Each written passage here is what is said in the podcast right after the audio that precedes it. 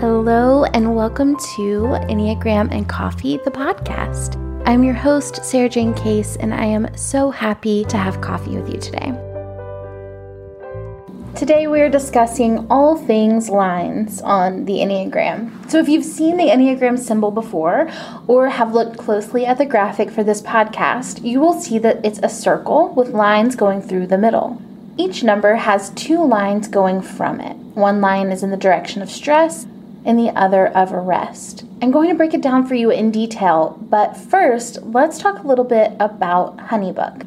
If you're a business owner that needs a simple way to send contracts, take payments, keep track of correspondence with clients and potential clients, send questionnaires, track your lead captures, and so much more, you're gonna wanna check out Honeybook. This is the program that I use to take payments for speaking engagements, sponsorships, workshops. It's where I house my contracts, my questionnaires. It's everything on the service oriented side of my business. I'm obsessed, and they've given me a code to give you 50% off of your first year with Honeybook. Just go to the link in the show notes and grab your free trial and 50% discount. You really cannot beat it. To make the situation sweeter, they have a concierge service that will help you set it all up so you don't even have to do it all manually.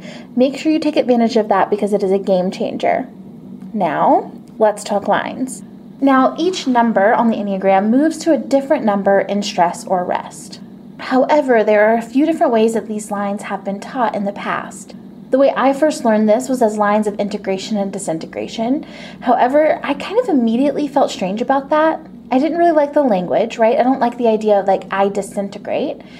And I just didn't feel like it was accurate for what I was experiencing or what I was noticing others experiencing.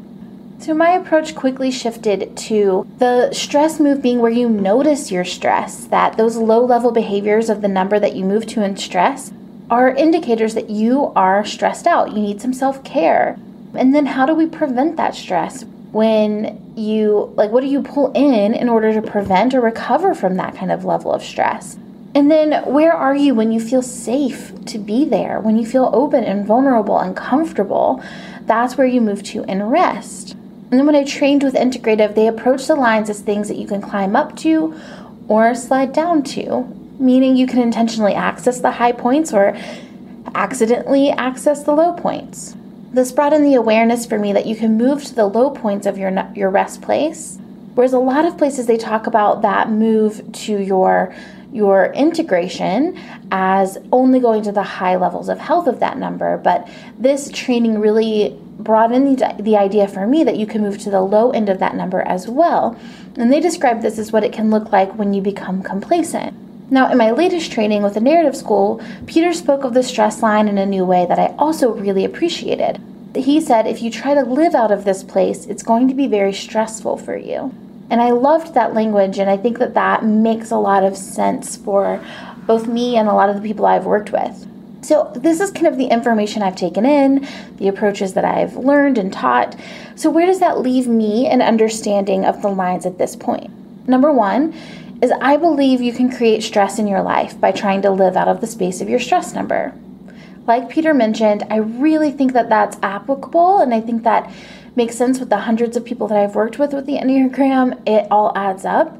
I also believe the lower levels of our stress number can be great indicators that we're in need of self care. So I'm going to speak for myself as a seven and say that when I try to live completely as a one, you know, really try and, and show up every single day the same, really have like routine and structure in my life, try and be really extremely detail oriented and precise, that stresses me out. It's also when I come from a place of judgmentalism, perfectionism, I, I feel critical of other things and other people, is a really good indicator that I've been neglecting myself. Now, I also believe that your rest number shows up when you feel safe and relaxed. For example, as a seven, I moved to five in rest. So I'm, I like really, really show up like a five on vacation, you guys. I really want to be alone. I just want to read and write and think and research and learn and observe. I don't want to be the center of attention. I really want to be um, in that observational space. I also believe it can show up when you're feeling complacent or self protective.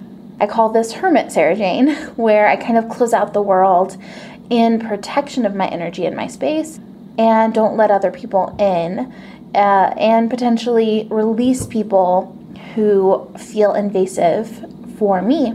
And that can sometimes be a great thing, and sometimes it's a little bit too on guard and isn't ultimately serving me in the long run. So, how do we use these intentionally? I would typically run through what I think each type may look like. However, I think this particular practice is much more powerful if you can really study the number yourself that you are connected to and see what feels true for you.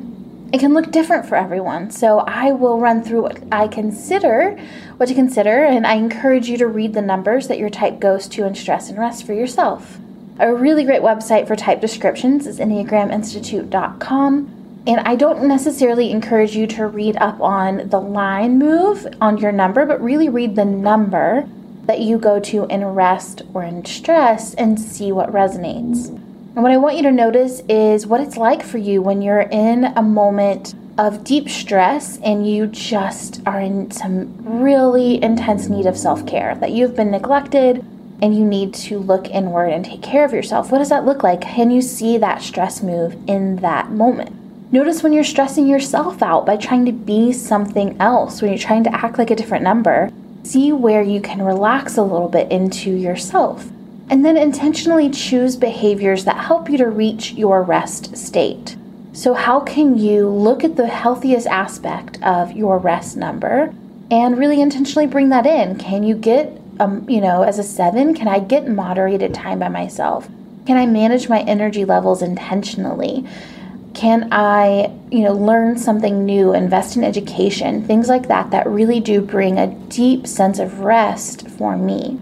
Again, I want to encourage you to notice what this may look like for you individually. Really explore what this can be for you. That's way more powerful and helpful than we, than me listing out what I think it might be for you based off of my understanding of the map. Instead, use your understanding of self to apply the language of the Enneagram. Okay, I know this is a short one, you guys. Some people have recently have requested longer episodes, and I'm super open to that. I would love to have longer conversations with you guys. I would be interested to hear what topics you want me to speak on um, a little bit more in depth. Let's have that conversation as well. So don't ever forget that you can always email me at hello at enneagramandcoffee.com with podcast questions or suggestions um, that you have. And until next time, if you have a few seconds, why don't you go ahead, pop over, leave a rating and review in iTunes. It is kind of the way that we grow a podcast and get new listeners. It's a pretty big deal for us podcasters. So if you have a second, it would mean the world to me. Thank you guys so much for being here, and I will see you in the next episode.